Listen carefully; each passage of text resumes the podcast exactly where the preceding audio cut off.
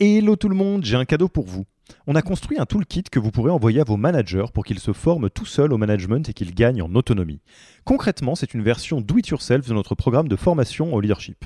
On a pris notre formation, on en a fait une version écrite sur Notion, une version vidéo avec plus de 9 heures de bonnes pratiques managériales et même une version podcast pour devenir super fort en management en faisant son running. Beaucoup de gens vendent ce genre de truc, nous on pense que ça doit être gratuit.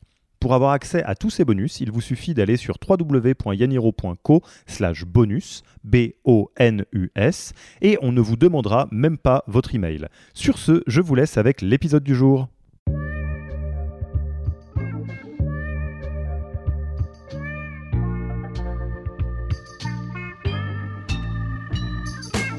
Bonjour et bienvenue dans le podcast du Human Factor.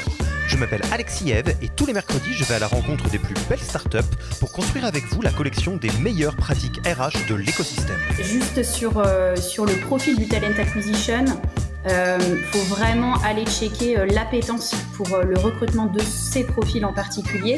Ne vous embêtez pas à prendre des notes, on s'en occupe pour vous.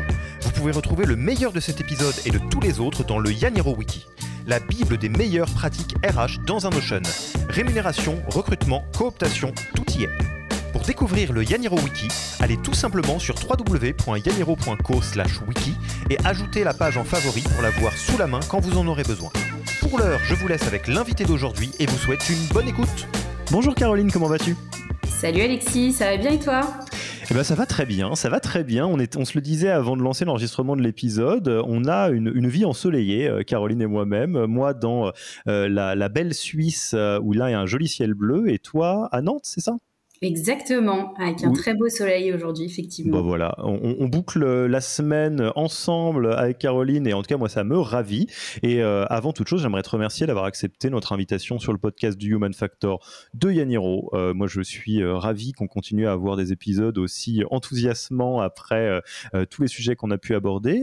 Et, peut-être avant qu'on commence, est-ce que je peux te laisser te présenter et présenter l'entreprise dans laquelle tu n'es plus actuellement, mais qui va être un peu le le, théâtre euh, de l'épisode dont on va parler, à savoir Préto. Ouais, tout à fait. Mais je suis Caroline, j'ai euh, bientôt 34 ans. Euh, et effectivement, j'ai travaillé pour Préto durant plus de trois ans.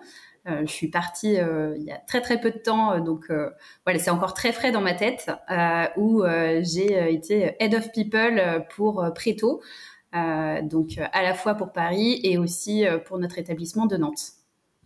Et, et Préto, juste euh, au moment où tu as quitté, tu peux nous donner une petite idée de combien de personnes ça fait? Parce que je pense que les gens connaissent Préto.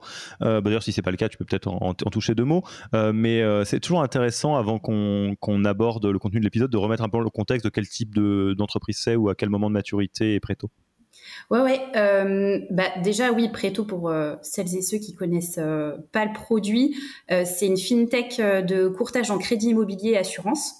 Euh, donc euh, en fait, on fait euh, l'intermédiaire entre le client qui cherche un prêt immobilier ou à renégocier son assurance de prêt immobilier et la banque. Euh, et euh, la boîte existe depuis 2017. Moi, je suis arrivée euh, tout début 2020. On était 70 à l'époque. Et quand je suis partie, on était presque 230. Donc voilà, un peu plus de 200.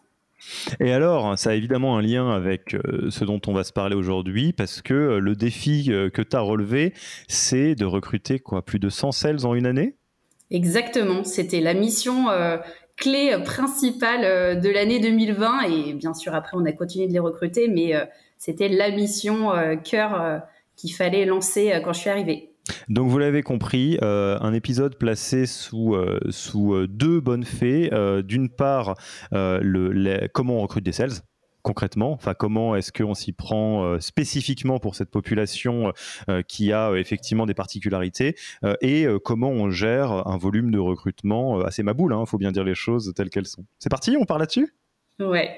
Bah alors déjà, euh, c'est quoi le contexte en fait? Euh, Comment à un moment donné, euh, vous arrivez autour de la table et vous dites, bon bah voilà, on va recruter 100 sales? Bah en fait, quand je suis arrivée, bien sûr, il y avait déjà une équipe commerciale. ils étaient, je crois, une trentaine à peu près. et bah, l'objectif, c'était de parvenir à répondre aux besoins de nos clients. Bien évidemment, on s'est aperçu que pour absorber ce volume que nous demandaient les clients, bah, il nous fallait cette force commerciale et on est allé voilà déterminer combien il nous faut de commerciaux aujourd'hui pour répondre aux besoins de nos clients. Donc là, bah, très concrètement, on est allé se dire bon, il faut euh, tant de sales euh, au cours de l'année à recruter euh, chaque mois au fur et à mesure et à intégrer dans les équipes. Oui, parce que vous forcément vous faites partie des métiers et enfin par votre cœur métier dans lequel le, votre force commerciale est directement indexée à la croissance de l'entreprise. Complètement. En fait, c'est 70% de notre effectif. Bien sûr, il y a aussi des équipes tech, produits, marketing, et c'est ce qui fait la force du produit Préto. C'est aussi qu'il y a de la tech derrière. Euh, il y a aussi des fonctions euh, support, banque, euh, etc. Mais bien sûr, notre force commerciale, c'est l'essentiel de notre effectif aujourd'hui. Alors, du coup, euh, comment on s'y prend quand on est face à cette tâche herculéenne? Il y a, euh, je ne sais plus exactement qui euh, est, responsable de cette citation, mais quelqu'un d'illustre a dit si on me donnait 5 heures pour couper un arbre, je prendrais 4 heures pour affûter ma hache et 1 heure pour affûter, pour couper l'arbre ou un truc comme ça. Donc, j'imagine que on se met pas juste à tabasser LinkedIn à gauche à droite. On fait, on se prépare, non? Oui, oui, tout à fait. il y avait déjà, euh, bien sûr, un travail qui avait été fait en, amont sur du recrutement. Euh, à cette époque-là, euh, il y avait un, RPO, donc un freelance qui travaillait sur le recrutement, mais il était tout seul. Et rapidement, bon, on fait pas ça tout seul. Donc, la première chose, c'est déjà de penser à organiser son équipe et à recruter des talent acquisition, parce que sans eux, en fait, rien ne démarre. Donc, déjà, on commence par recruter une équipe ça paraît un peu bête à dire, mais euh, c'est clé parce que ce sont des personnes qui vont être euh, vraiment euh, les premiers contacts avec les candidats et puis aussi qui vont bah, t'accompagner sur la création des process de recrutement, qui vont aller créer les verbatims pour attirer les candidats et puis bien sûr recruter à terme. Donc ils sont clés. Et comment tu fais ça? Tu fais des maths? Euh, Tu te dis euh, 100, 100 euh, sales en un an, ça veut dire qu'il me faut tant de euh, talent acquisition. Vu qu'il me faut environ trois mois pour recruter un talent acquisition, ça veut dire qu'on commence maintenant. comment tu t'y prends? Alors ouais, c'est clairement ça. On a fait un peu de mathématiques. J'aurais pu être head of people. Incroyable. J'ai pas perdu ma journée. Et oui, on fait des maths et, et surtout on se renseigne et euh, en fait, on fait appel à, à, des ressources externes, à, euh, à du réseau euh, pour se dire bon voilà tu travailles à peu près sur un même type de produit. Par exemple une DRH qui a travaillé en B2C elle est sur les mêmes volumétries de recrutement. Elle a réussi à recruter combien de personnes avec combien de talent acquisition en interne. Et c'est comme ça qu'en fait tu affines ton nombre de talent acquisition à recruter pour ton nombre de recrues et, là, tu pourrais nous donner, euh, en version très accélérée sur cette partie-là, qu'est-ce que ça a donné pour de vrai? C'était quoi les, grandes lignes des chiffres? Combien de temps ça vous a pris? Parce que je t'avoue moi, je je sais pas si je me figure bien, en fait, comment ça, marche, ça. Ben, on s'est mis un objectif qui était assez ambitieux. C'était euh, qu'on recrute euh, environ 50 à 60 sales pour un talent acquisition sur une année. Euh, voilà, après euh, discussion avec les réseaux, euh, c'est comme ça qu'on s'est dit que l'objectif était ambitieux. bien sûr, on a été amené à rectifier aussi le tir parce qu'on s'est rendu compte qu'à un moment donné, bah, il y avait besoin d'aide et puis qu'il y a aussi d'autres fonctions qui ont besoin d'être recrutées, notamment sur des fonctions support. donc, on, on, réajuste au fur et à mesure, mais on est parti de, ce, de cet état-là, de ce calcul-là. Ok, donc euh, tu, tu avec euh, euh, des, des, des, homologues Head of People, DRH ou Responsable Talent Acquisition pour dire, bon, a priori, un, TA dans un, job qui ressemble à peu près à Preto, ça peut recruter quel volume par an? Toi, tu arrives à 50-60 et donc, tu te, donc vous avez recruté deux TA, c'est ça? Ouais, on a recruté deux TA au départ, une personne avec une certaine seniorité qu'on sentait après voilà, aller sur euh, le poste de euh, Head of Talent et une personne un petit peu plus junior euh, qui, travaillait aussi sur la préqualification. Et, et, alors, question idiote un petit peu, mais là on est sur le volume. En attendant que tu les trouves, tes TA, tu fais quoi? Tu t'attends? Tu joues avec ton RPO tu, Alors, tu renforces ton RPO. effectivement, on a dû travailler avec un autre RPO en attendant que la personne monte en compétence. Et la chance d'avoir des RPO qui connaissent déjà le, voilà, la boîte, qui ont déjà travaillé pour toi, c'est qu'en plus, ils ont assuré la passation avec le talent acquisition qui arrivait. Et comme ça, c'était smooth. Quoi.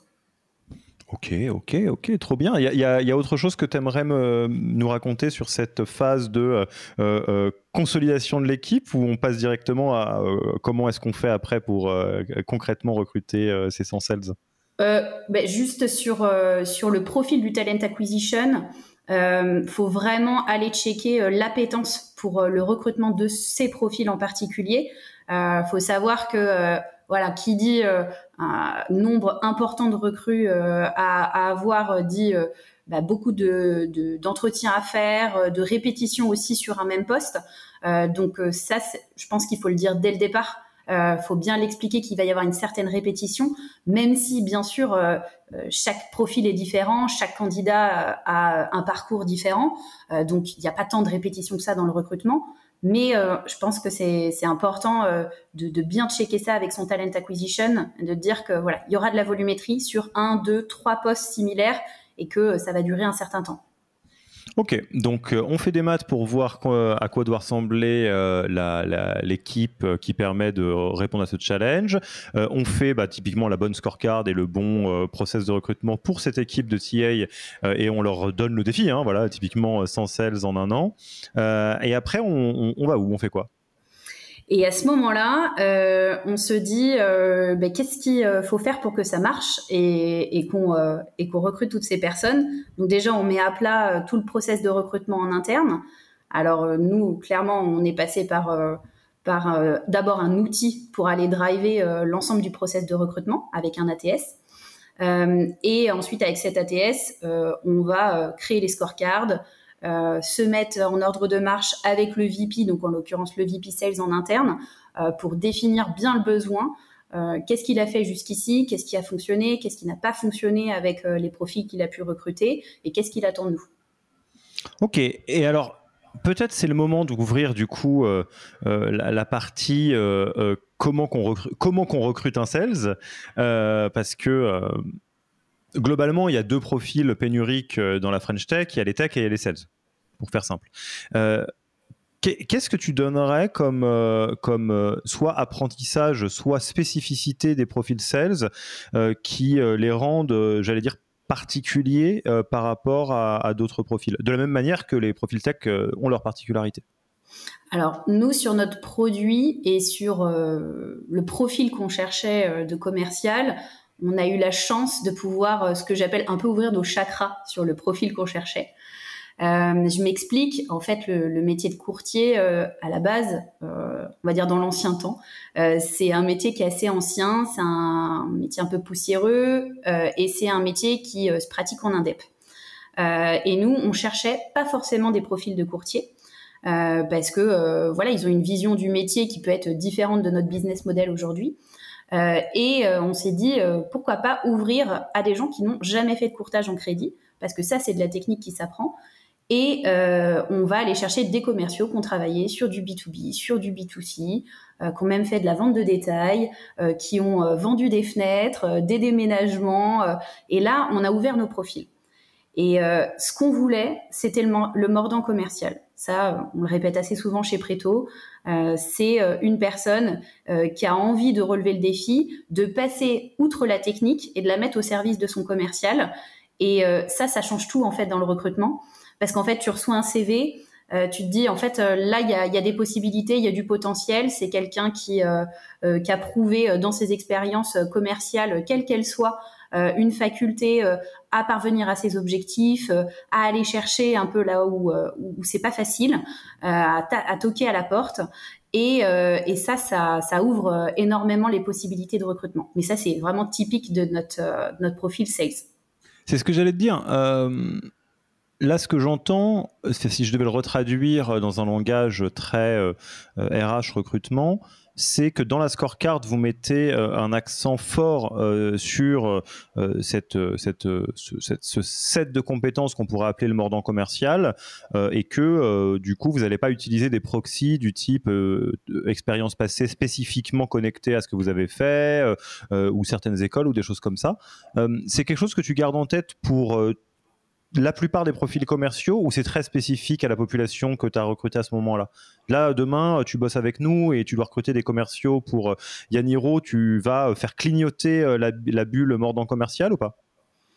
Ben pourquoi pas? Ça dépend du produit, de sa technicité. Euh, si euh, vraiment tu es dans une niche euh, où là tu te dis bon là faut faut avoir tel skills parce que sinon il s'en sortira pas. Clairement, on va aller chercher la niche. Mais sinon, c'est vraiment de s'ouvrir sur les profils commerciaux. Nous, on a vraiment dans nos top performers des gens qui n'avaient rien à voir avec le courtage, euh, qui avaient fait euh, voilà du, porte-à-porte euh, ou, ou de la vente de détail et qui, qui cartonnent chez nous. Donc oui, oui, ça, peut tout à fait se convertir sur du B2B. Enfin, nous, on fait du B2C et du B2B, hmm. mais ça peut se conserver voilà, sur d'autres boîtes.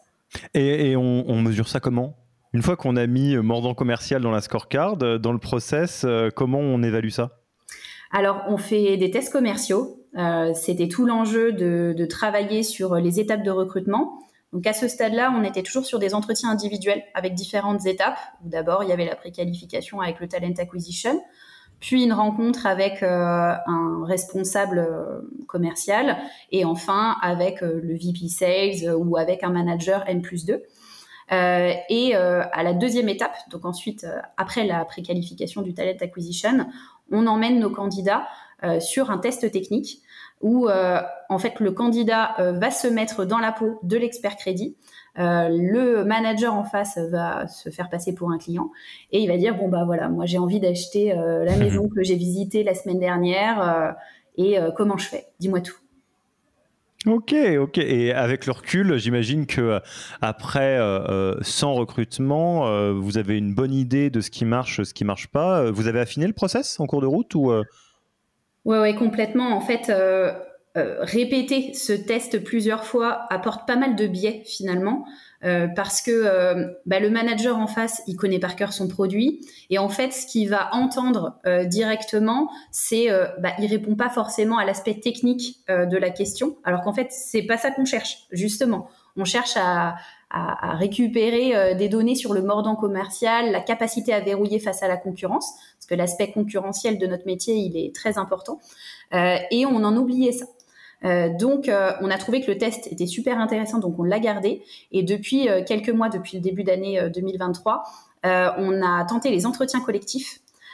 Donc, les candidats viennent en groupe deux à trois fois par mois dans nos bureaux. Donc, en plus, ils s'immergent après la préqualification dans l'environnement préto. Et là, ils ont différentes étapes avec des exercices qui sont plus ludiques. le fait de, par exemple, présenter le candidat d'à côté ou des choses comme ça. Et on n'oublie pas le fameux test technique qui permet aussi aux managers euh, d'aller euh, voilà, se rassurer aussi sur euh, la validation du verrouillage commercial qu'il aime bien. Donc typiquement, si on fait un peu entre premier commercial recruté et quand on se rapproche du centième, qu'est-ce qui a bougé? Qu'est-ce que vous avez rajouté Enfin, il y a un peu redite par rapport à ce que tu viens de dire, mais qu'est-ce que vous avez rajouté et qu'est-ce que vous avez supprimé ou modifié? Bah, ce qu'on a euh, rajouté, c'est euh, plus de proximité avec nos candidats, plus euh, de voilà directement une prise de contact avec l'environnement dans lequel on est. pour que le candidat comprenne tout de suite les enjeux du métier, les, difficultés aussi, hein, euh, on dépeint pas un tableau euh, complètement noir, bien sûr, mais il faut aussi dire c'est pas facile. Tu vas apprendre de la technique crédit. Euh, voilà comment ça se concrétise et, voilà ce que ça fait au travers de ce test. Et ce qu'on a supprimé, c'est justement toutes ces étapes un peu longues où, comme tu disais, avec ces profils pénuriques commerciaux, on a beaucoup de concurrence et donc il faut avoir un time to hire qui est mais infiniment petit et tu perds des super candidats sur la route quand tu as 4 5 entretiens, c'est beaucoup trop long. Donc là, voilà, on a supprimé, euh, on est passé de euh, quatre entretiens à deux entretiens. tu vois, on a, on a divisé par deux euh, le nombre d'entretiens sur, sur un poste commercial. Top, top, top, top. Donc là, on a, on a les, les le process, on a l'équipe. Comment on gère ça? Tu as parlé de time to hire, tu as parlé d'ATS tout à l'heure. comment on monitore ça pour pas se paumer? En fait concrètement Et quand je dis comment on monitore ça, c'est à la fois techniquement, enfin en gros qu'est-ce qu'on suit comme KPI, comment on vérifie qu'on est dans, sur la bonne trajectoire, et comment on connecte ça aux besoins de la boîte. Parce que j'imagine que tu as ton VP Sales qui attend tous les jours ses nouveaux, ses nouvelles recrues. Donc comment on s'assure sur un volume aussi élevé pour une boîte de la taille de Preto de monitorer ça intelligemment et que ce soit pas le chaos? Eh bien, en fait, euh, déjà, euh, toute ta ressource euh, candidat, elle est hyper précieuse. C'est-à-dire que là, il faut que tu monitores tes candidatures entrantes parce que la chasse, c'est très bien, mais c'est quelque chose qui aboutit à moyen, voire à long terme. et en plus, sur les profils qu'on cherchait, c'était pas toujours voilà, possible euh, d'arriver à nos fins sur de la chasse, même si on continue bien sûr à en faire, hein, c'est un levier de recrutement. Mais euh, déjà, euh, d'un point de vue KPIs, tu monitores tout l'aspect candidature entrante. Euh, parce que euh, tu te dis euh, si j'ai pas de volume de CV, en fait demain j'ai personne à présenter effectivement à ton VP Sales et tes objectifs tu n'y arriveras clairement pas. Je, fais une petite virgule ici, enfin je, prends une petite virgule. tu saurais dire de tête hein, dans les grandes lignes parce que tu as raison, il y a l'amont du flux. comment était réparti l'amont entre candidatures entrantes pure et dure qui sont basées sur ce que vous avez mis sur les job boards, de l'outbound qui consiste à de la chasse, de l'outbound qui, qui consiste en du sourcing peut-être peut-être, euh, peut-être encore autre chose parce que vous avez fait des campagnes avec des écoles ou je ne sais pas trop quoi. Enfin, je serais assez preneur quand on a, quand on doit recruter 100 personnes, enfin 100 sales, ça veut dire que faut potentiellement des milliers euh, de CV euh, tout au cours de l'année pour à un moment donné arriver à, ces chiffres. ça se répartissait comment? Alors au départ, clairement c'était 90% de candidatures entrantes et on va dire une répartition 5% euh, euh, chasse, 5% sourcing. Euh, et à terme, parce qu'on a aussi travaillé effectivement sur des projets de marque employeur, on a déployé des choses en interne comme en externe pour bah, faire, faire valoir nos, nos annonces.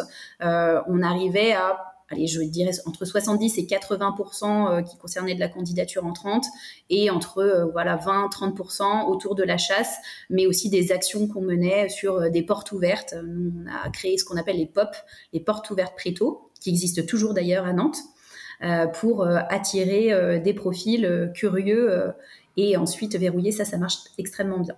Ok, donc on, se donne toutes les chances de réussir, euh, mais euh, évidemment, euh, il y a, sur, un volume comme celui-ci, ça va beaucoup passer par bah, les job boards en fait concrètement, et donc les, les annonces postées et les candidatures entrantes. Oui, tout à fait. Donc je te, laisse reprendre. Euh, tu, disais, on, euh, faut faire très attention aux candidatures euh, parce que c'est une matière précieuse, parce que quand même le but du jeu c'est d'en convertir tout ce qui est convertissable, on va dire. quelle forme ça prend justement et comment le monitoring, les KPI, ton ATS, la gouvernance interne viennent servir ce but-là? Alors, comme je te disais tout à l'heure, euh, rapidement, euh, il a fallu euh, utiliser un outil pour centraliser tout ça au vu du volume de, candidats qu'on avait. Donc, on a pris un ATS qui s'appelle Lever. qui pour moi est un peu la Rolls de l'ATS, mais bon après voilà, chacun a, a son dada. Euh, mais, mais le, lever, c'est euh, en tout cas sur l'aspect monitoring et KPIs, pour moi, c'est le meilleur sur le marché. J'ai pas de, de, part dans la boîte. Euh, voilà. Le podcast est sponsorisé par. Pas du tout. donc, donc non, l'outil est top. Il y a une option en fait dans l'outil qui permet d'aller récupérer de la data et des KPIs sur tes candidatures entrantes, sur ton fameux time to hire aussi sur tes taux de conversion suivant les dernières euh, étapes de recrutement, puisqu'à l'époque, comme je te disais, on avait 4 voire 5 entretiens de recrutement, donc fallait aussi euh, euh, monitorer ces taux de conversion. et tout ça, en fait, tu le travailles sur l'outil. on a eu la chance d'avoir un stagiaire en Sales Operations qui nous a monté un truc mais formidable avec un spreadsheet qui automatisait en fait la mise à jour de nos KPIs lever vers le l'Excel en fait, vers le Google Sheet. Et en fait, tous les matins, euh, quand euh, l'équipe de talent acquisition arrivait, on savait combien de candidatures entrantes on avait sur la semaine, qu'est-ce qui se passait, est-ce qu'il y avait des trous dans la raquette, euh, combien chacun aussi avait fait d'entretien, parce que ça permet aussi de monitorer et de driver l'équipe. et on voyait s'il y avait voilà quelque chose à travailler sur ces KPIs. Mais clairement, c'est clé de travailler sur ces, ces KPIs au quotidien. J'interromps l'épisode une petite seconde pour vous rappeler que si vous voulez envoyer à vos managers la version Do It Yourself de notre formation en management, il vous suffit d'aller sur www.yaniro.co slash bonus B-O-N-U-S. Sur ce lien, vous trouverez gratuitement toute notre formation en version vidéo, podcast et la boîte à outils du management Notion qui était jusqu'alors réservée aux managers conformés. On n'aime pas vendre des secrets, on préfère vous les offrir et parier que vous bosserez avec nous si vous voulez les implémenter plus vite. Sur ce, retour à l'épisode.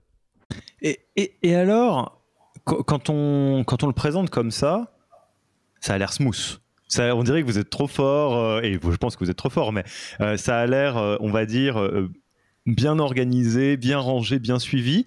Euh, il y a eu des, des, rebondissements, il y a eu des moments de désespoir. Euh, raconte-nous en fait comment ça se passe, euh, la réalité de cet objectif. Oui, oui, oui, ça c'est dans le meilleur des mondes, quand ton spreadsheet fonctionne tous les matins, qu'il n'y a pas de bug, que tout va bien, mais effectivement, on a quelques sueurs froides où en fait il y a eu euh, les vacances de l'un, l'autre qui reprend euh, ses candidatures et on se rend compte qu'il n'y a quasiment pas eu de candidature depuis une semaine. donc là, ça se répercute directement sur ton objectif du mois suivant. Et tu vois la courbe qui commence à décrocher un peu par rapport à la prévision. de faire ah ton VP Sales qui te dit mais c'est bizarre, j'avais plein d'entretiens, j'ai plus rien, qu'est-ce qui se passe? Et, et, en fait, tu appelles tous tes job boards un peu en panique, euh, les LinkedIn, les Welcome to the Jungle, et, euh, et là tu. Pourquoi il n'y a pas de candidat Là, tu leur mets un petit coup de pression, tu dis mais qu'est-ce qui se passe, qu'est-ce que vous avez sur votre plateforme? Et euh, ouais, ouais, on a, il y a eu des moments de galère avec des job boards où voilà, hein, forcément, quand il y a plusieurs plateformes qui se rencontrent, il y a des bugs, il y, a, y, a, des soucis et il y a des galères. Ouais.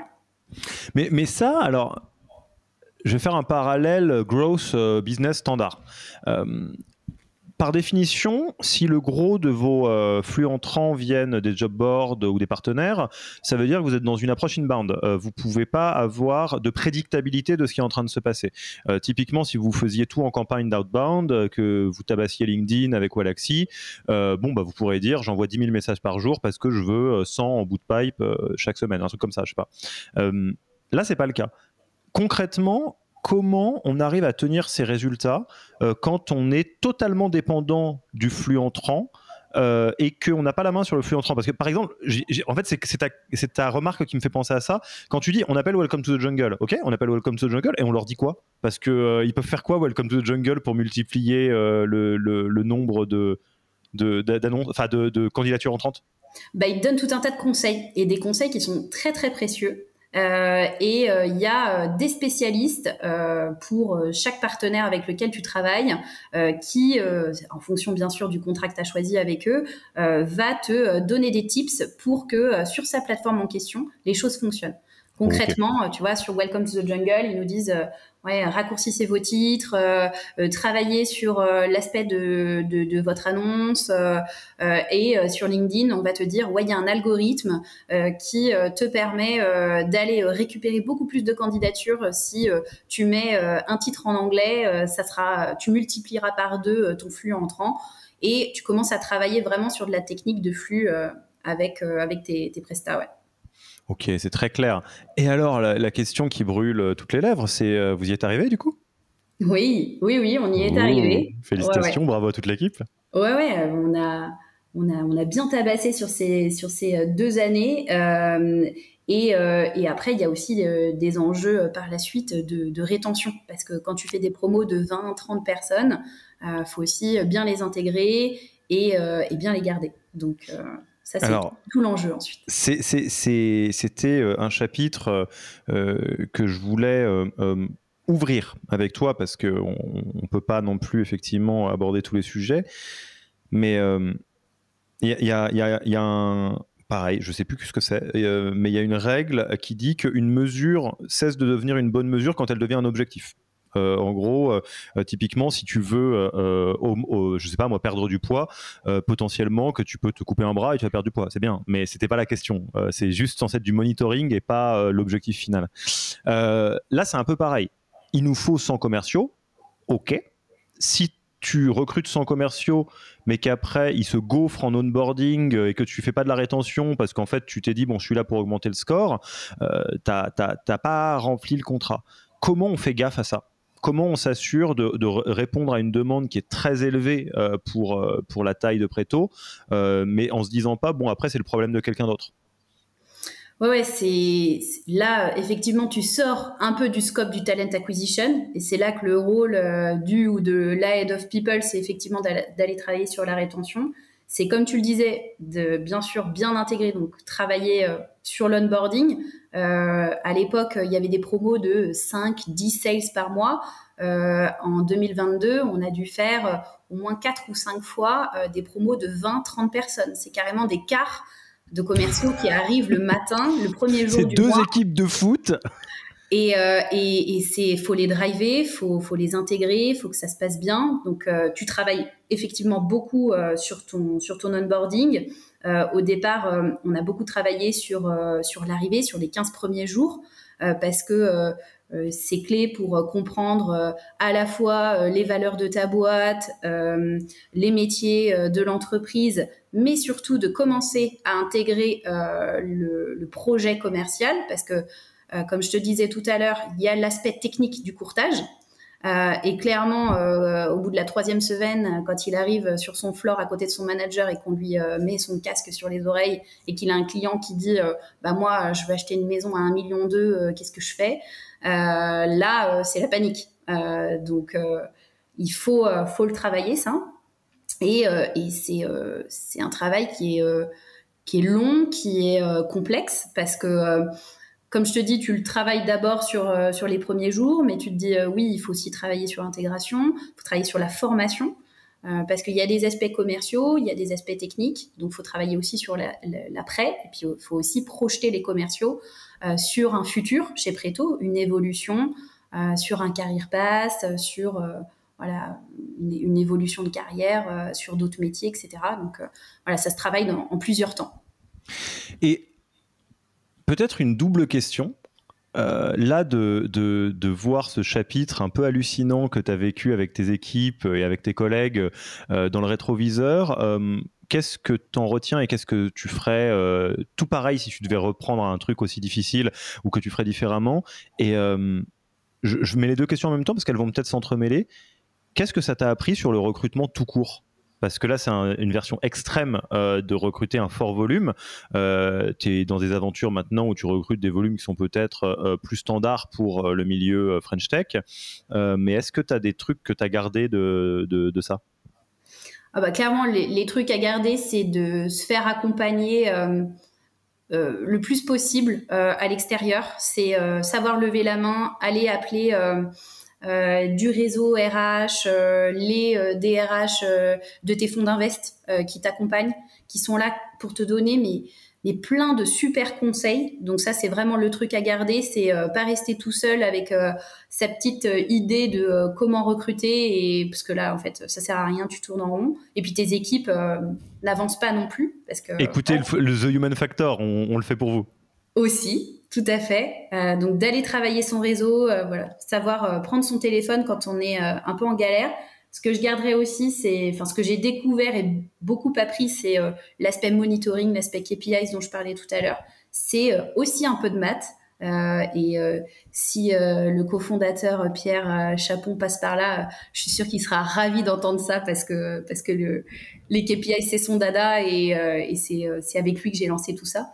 Euh, donc c'est vraiment d'aller travailler sur les chiffres parce que voilà, sinon tu es, complètement perdu, tu sais pas où aller.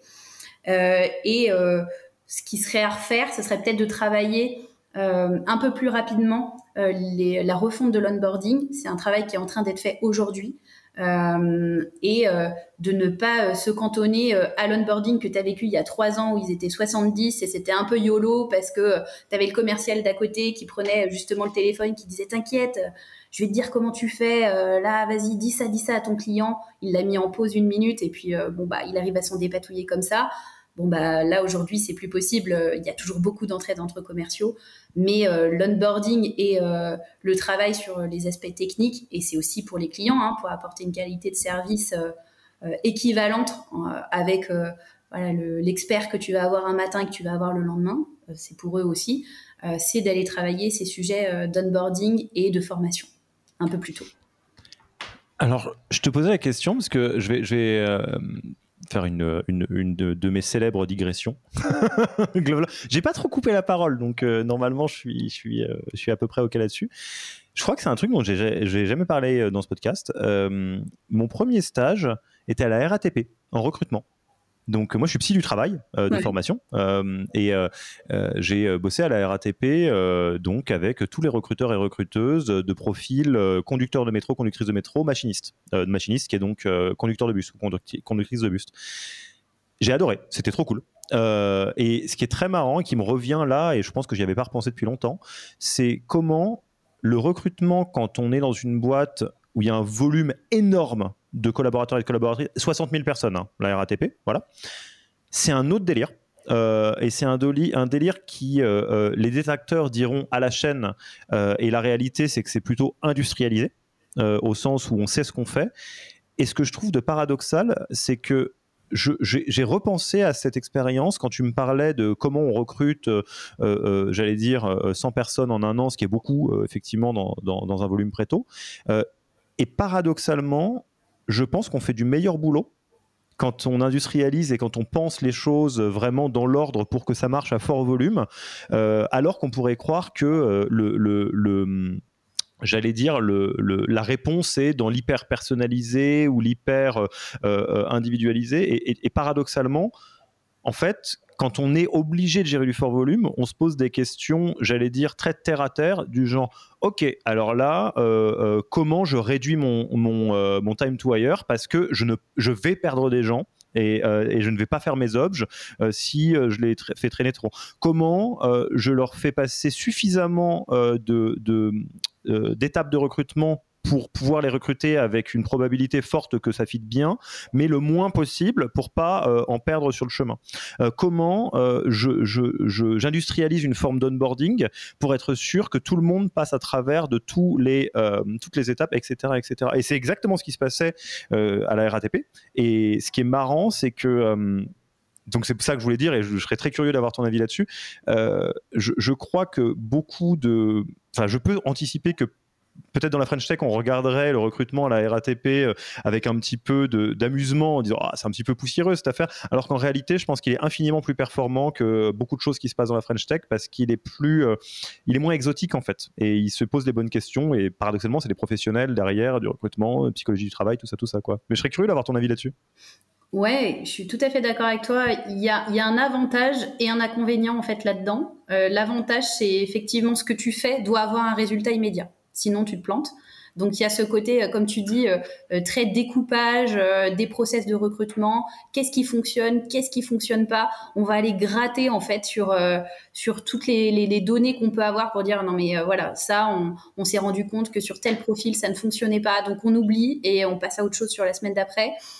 donc voilà il y a ce côté immédiateté et le travers qu'on peut avoir c'est le côté très automatisation, très robot de la chose euh, et euh, de perdre en fait cet aspect sensibilité du recruteur, même si voilà bien sûr, c'est son métier, mais il, le garde au, fond de lui. Mais quand tu fais 10, 20, 30, 40 calls, que tu enchaînes avec les candidats, que tu as ton process qui est déjà tout cadré, tout fixé, euh, bah, faut savoir aussi prendre du recul, se dire ok, on va peut-être un peu péter nos objectifs euh, ce, mois-ci, euh, mais là on a besoin de se poser et se dire euh, bon bah là il y a peut-être quelque chose à travailler maintenant en fait.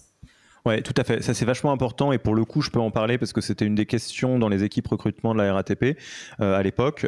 c'est, il faut, je vais le traduire dans une autre langue. Il faut être très fin sur le volume de travail euh, qu'on donne à chaque recruteur ou chaque recruteuse pour que on ne tombe pas dans une déshumanisation, un automatisme qui est euh, euh, mauvais pour l'expérience candidat et effectivement éthiquement pas génial et ultimement pas bon non plus pour la perf donc dit autrement, si vous vous dites ouais non mais ça ça tient à partir du moment où Julien il fait des entretiens de 9h à 19h sans s'arrêter, c'est peut-être le moment de mettre un TA en plus ou de revoir le truc parce que ça tiendra pas. Ouais, ou, euh, concrètement, ce qu'on a fait aussi dans les équipes, c'est d'avoir euh, des projets de fonds en interne euh, avec des opérationnels. Donc on reste dans le cœur de métier. par exemple, ils vont aller faire un vie ma vie pendant une demi-journée avec un commercial parce qu'il a aussi besoin de réaffiner son speech recruteur parce qu'il y a eu des changements, il y a eu une approche commerciale qui a été un peu différente voilà, il y a, y a, plein de nouveautés chez nous, euh, donc euh, ça fait du bien aussi de, de revoir euh, l'opérationnel euh, ou de travailler sur des sujets de fond en interne, sur de la cooptation, sur les fameux pop dont je te parlais tout à l'heure, et voilà d'avoir des, des, aspects plus transverses du métier de recruteur et pas seulement je te fais de la préqualification téléphonique et, et je, te, je te mets ta shortlist sur le bureau toutes les semaines quoi. Ça, ça c'est hyper important, mais il euh, faut aussi travailler sur les sujets de fond qui ont aussi euh, des impacts sur tes résultats qui sont top sur la cooptation euh, c'est clé, par exemple. Donc, on, l'a compris, on, garde le rythme, mais on, arrive à trouver les dispositifs qui évitent la déshumanisation d'une taylorisation à l'extrême.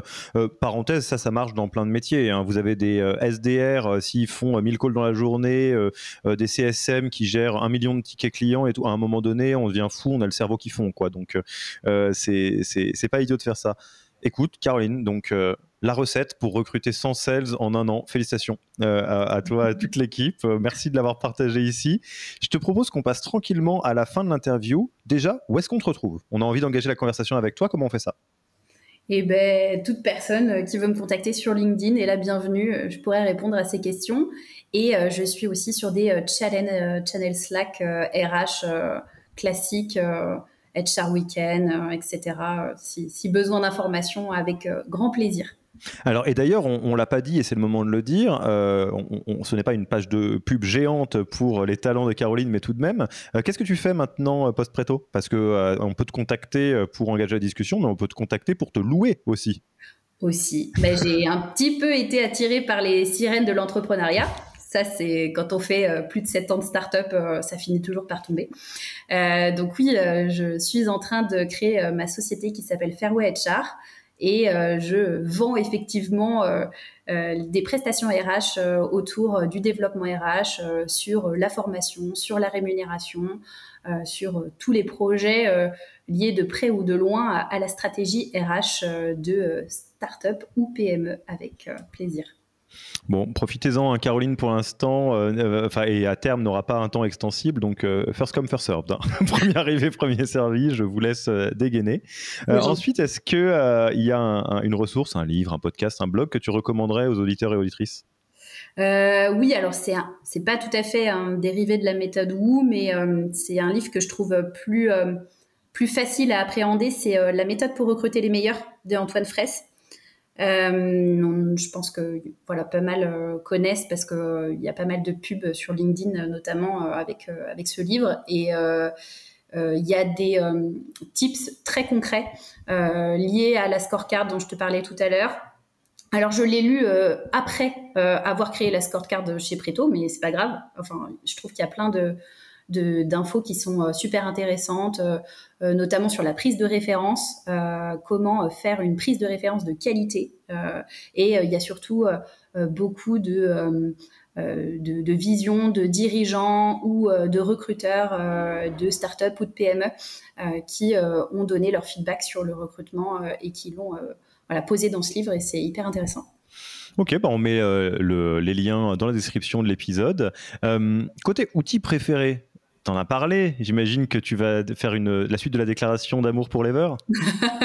oui, oui. Après, il y a certainement pas que l'Ever, mais effectivement, euh, sur cette volumétrie-là, et si euh, vraiment euh, on cherche à travailler sur les KPIs recrutement, je le recommande fortement. L'Ever, c'est un, un ATS qui est top pour ça.